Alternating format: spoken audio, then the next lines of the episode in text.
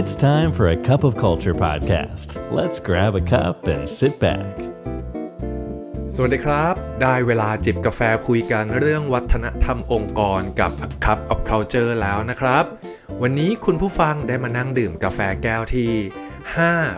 563 กับผม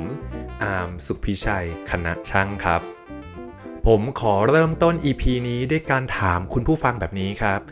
เวลาที่เรานึกถึงผู้นำที่มีนิสัยในแบบที่เราอยากทำงานด้วยเนี่ยหรือผู้นำที่ทำให้เรารู้สึกอยากมาทำงานที่ออฟฟิศทุกๆวัน หรือเพิ่มความมุ่งมั่นในตัวของเราเนี่ย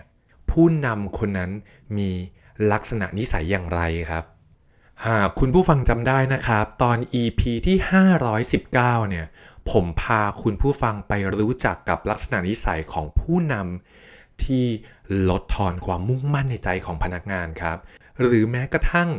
นำพาไปสู่การตัดสินใจลาออกของพนักงานมากที่สุดเลย ก็คือผู้นำที่ชอบเอาเครดิตของพนักงานไปเป็นของตนเองนั่นเอง ในวันนี้นะครับจึง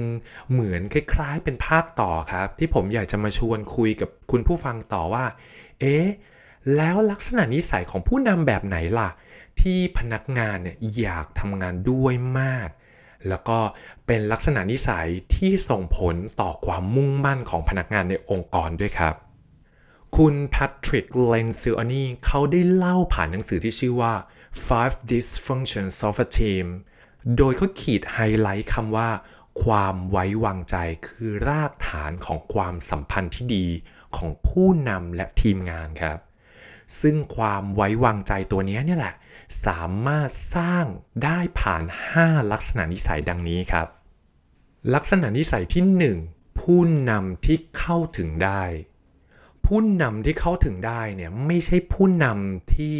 เราจะพบเจอเขาได้ต่อเมื่อเราเปิดประตูเข้าไปในห้องทำงานของเขานะครับ ในความหมายของคุณแพทริกเนี่ย ผู้นำที่เข้าถึงได้ก็คือผู้นำที่สามารถสื่อสารอย่างตรงไปตรงมากับทีมงานได้ครับ และยังเป็นคนที่คอยสร้างแรงบันดาลใจ สร้างความน่าเชื่อถือ แล้วก็คอยกระตุ้นให้พนักงานเนี่ยรู้สึกมั่นใจในการทำงาน แล้วก็คอยดูว่าระดับความมุ่งมั่นในตัวของพนักงานเนี่ยเพิ่มลดมากน้อยแค่ไหนอีกด้วยครับ ลักษณะนิสัยที่ 2 ผู้นำที่รับฟังข้อกังวล การช่วยให้พนักงานรู้สึกคลายกังวลท่ามกลางกระแสของการเปลี่ยนแปลง แล้วก็การแข่งขันยังดุเดือดในปัจจุบันนี้นะครับ ถือเป็นหน้าที่ที่สำคัญของผู้นำอย่างมากเลยฮะดังนั้น ผู้นำที่คอยสร้างความมั่นใจให้กับสมาชิกในทีม คอยให้กำลังใจเชิงบวก แล้วก็คอยรับฟัง แล้วก็จัดการกับข้อกังวลของพนักงานเนี่ยแน่นอนครับ สิ่งต่างๆเหล่านี้ช่วยให้พนักงานเนี่ยเกิดความไว้วางใจ แล้วก็รู้สึกอุ่นใจว่าผู้นำของเขาอยู่ตรงนี้ครับ ลักษณะนิสัยที่ 3 ผู้นำที่คอยติดตามผล หากผู้นำได้เคยให้สัญญาว่าจะทำบางสิ่งบางอย่างกับพนักงานไว้เนี่ย ผมแนะนำว่าควรที่จะกลับไปติดตามว่า เอ้ย เรื่องราวเหล่านั้นเนี่ยมันไปถึงไหนแล้วมันถูกแก้ไขไปหรือยัง ผู้นำต้องรักษาสัญญาแม้ในคำพูดเล็กๆ น้อยๆ ที่เคยลั่นวาจาออกไปครับ สิ่งต่างๆเหล่านี้ฮะมันจะสะท้อนให้ตัวพนักงานเห็นว่า ออ ผู้นำคนนี้น่าเชื่อถือ แล้วก็รู้สึกไว้วางใจมั่นใจมากขึ้นครับ ลักษณะนิสัยที่ 4 ผู้นำที่มีภาพเป้าหมายชัด การพูดถึงพันธกิจ เอ่ยกลยุทธ์และเป้าหมายของบริษัทเนี่ยถือเป็นหน้าที่หลักที่ผู้นำต้องทำอยู่เสมอนะครับ นอกจากนั้นผู้นำควรที่จะสื่อสารในภาพเป้าหมายที่กว้างขึ้นมากไปกว่าหน้าที่ ปฏิบัติงานที่เขากำลังทำอยู่ครับ โดยเฉพาะการพูดถึงประโยชน์และก็เหตุผลว่าทำไมพวกเขาถึงต้องทำสิ่งนี้ทำสิ่งนี้ไปแล้ว มันเกิดประโยชน์อะไรต่อตัวของพวกเขาเอง แล้วก็ประโยชน์อะไรที่เกิดต่อองค์กร สิ่งต่างๆเหล่านี้ครับจะทำให้พนักงานได้เห็นภาพเป้าหมายที่ไกลมากไปกว่าแค่ หน้าที่ปฏิบัติงานที่เขารับผิดชอบอยู่ครับ ลักษณะนิสัยที่ 5 ผู้นำที่เปิดพื้นที่คำว่าเปิดพื้นที่นี้ก็คือการเปิดให้เกิดการพูดคุยนี่แหละครับ โดยเฉพาะการพูดคุยในมิติที่ผู้นำเนี่ย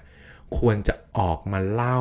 พูดถึงวิสัยทัศน์ขององค์กรครับ ตัวอย่างเช่น การเล่าถึงภาพขององค์กรที่จะเกิดขึ้นอีก 3 ปีข้างหน้าแบบนี้ครับเป็นต้น ส่วนเปิดพื้นที่ในแบบที่ 2 ก็คือ ผู้นำต้องเปิดให้เกิดการรับฟัง และก็พร้อมที่จะตอบสนองต่อความต้องการของพนักงานครับ ครบถ้วนไปเรียบร้อยแล้วครับ กับ 5 ลักษณะนิสัยของผู้นำที่ช่วยสร้างความมุ่งมั่นให้เกิดขึ้นกับพนักงานในองค์กร ผมทวนอีกครั้งนะครับว่า 5 ลักษณะนิสัยนี้มีอะไรบ้าง ลักษณะนิสัยที่ 1 ก็คือ ผู้นำที่เข้าถึงได้ครับ ผู้นำที่เข้าถึงได้ก็คือผู้นำที่สามารถสื่อสารได้อย่างเปิดเผยตรงไปตรงมา ข้อที่ 2 ผู้นำที่รับฟังข้อกังวล ข้อที่ 3 ผู้นำที่คอยติดตามผลครับ ไม่ใช่ว่าเกิดเรื่องอะไรปุ๊บก็ปล่อยปะละเลยพนักงานไปเลย ต้องคอยเข้าไปติดตามว่าเรื่องต่างๆเหล่านั้นได้รับการแก้ไข ได้รับการอัปเดตอย่างไร ข้อที่ 4 ผู้นำที่มีภาพเป้าหมายชัด และก็ข้อสุดท้ายเมื่อสักครู่นะครับ ผู้นำที่เปิดพื้นที่ เดินทางมาสู่บทสรุปส่งท้ายของวันนี้แล้วนะครับ ลักษณะนิสัยทั้ง 5 ข้อนี้ของผู้นำเนี่ยสามารถส่งผลต่อความมุ่งมั่นของพนักงานในองค์กร รวมทั้งเป็นลักษณะนิสัยของผู้นำที่พนักงานรู้สึกอยากทำงานด้วยมากที่สุดครับ แน่นอนฮะ การที่ผู้นำมีลักษณะนิสัยของความไว้วางใจได้เนี่ย มันย่อมส่งผลที่ดีต่อความสัมพันธ์ของผู้นำและก็คนในองค์กรให้คงอยู่ครับ วันนี้กาแฟของผมหมดแก้วแล้วครับ อย่าลืมนะครับว่าไม่ว่าเราจะตั้งใจหรือไม่ก็ตามวัฒนธรรมองค์กรยังไงก็เกิดขึ้นอยู่ดีครับ ทำไมเราไม่มาสร้างวัฒนธรรมองค์กรในแบบที่เราอยากเห็นกันล่ะครับสำหรับวันนี้ สวัสดีครับ And that's today's Cup of Culture. See you again next time.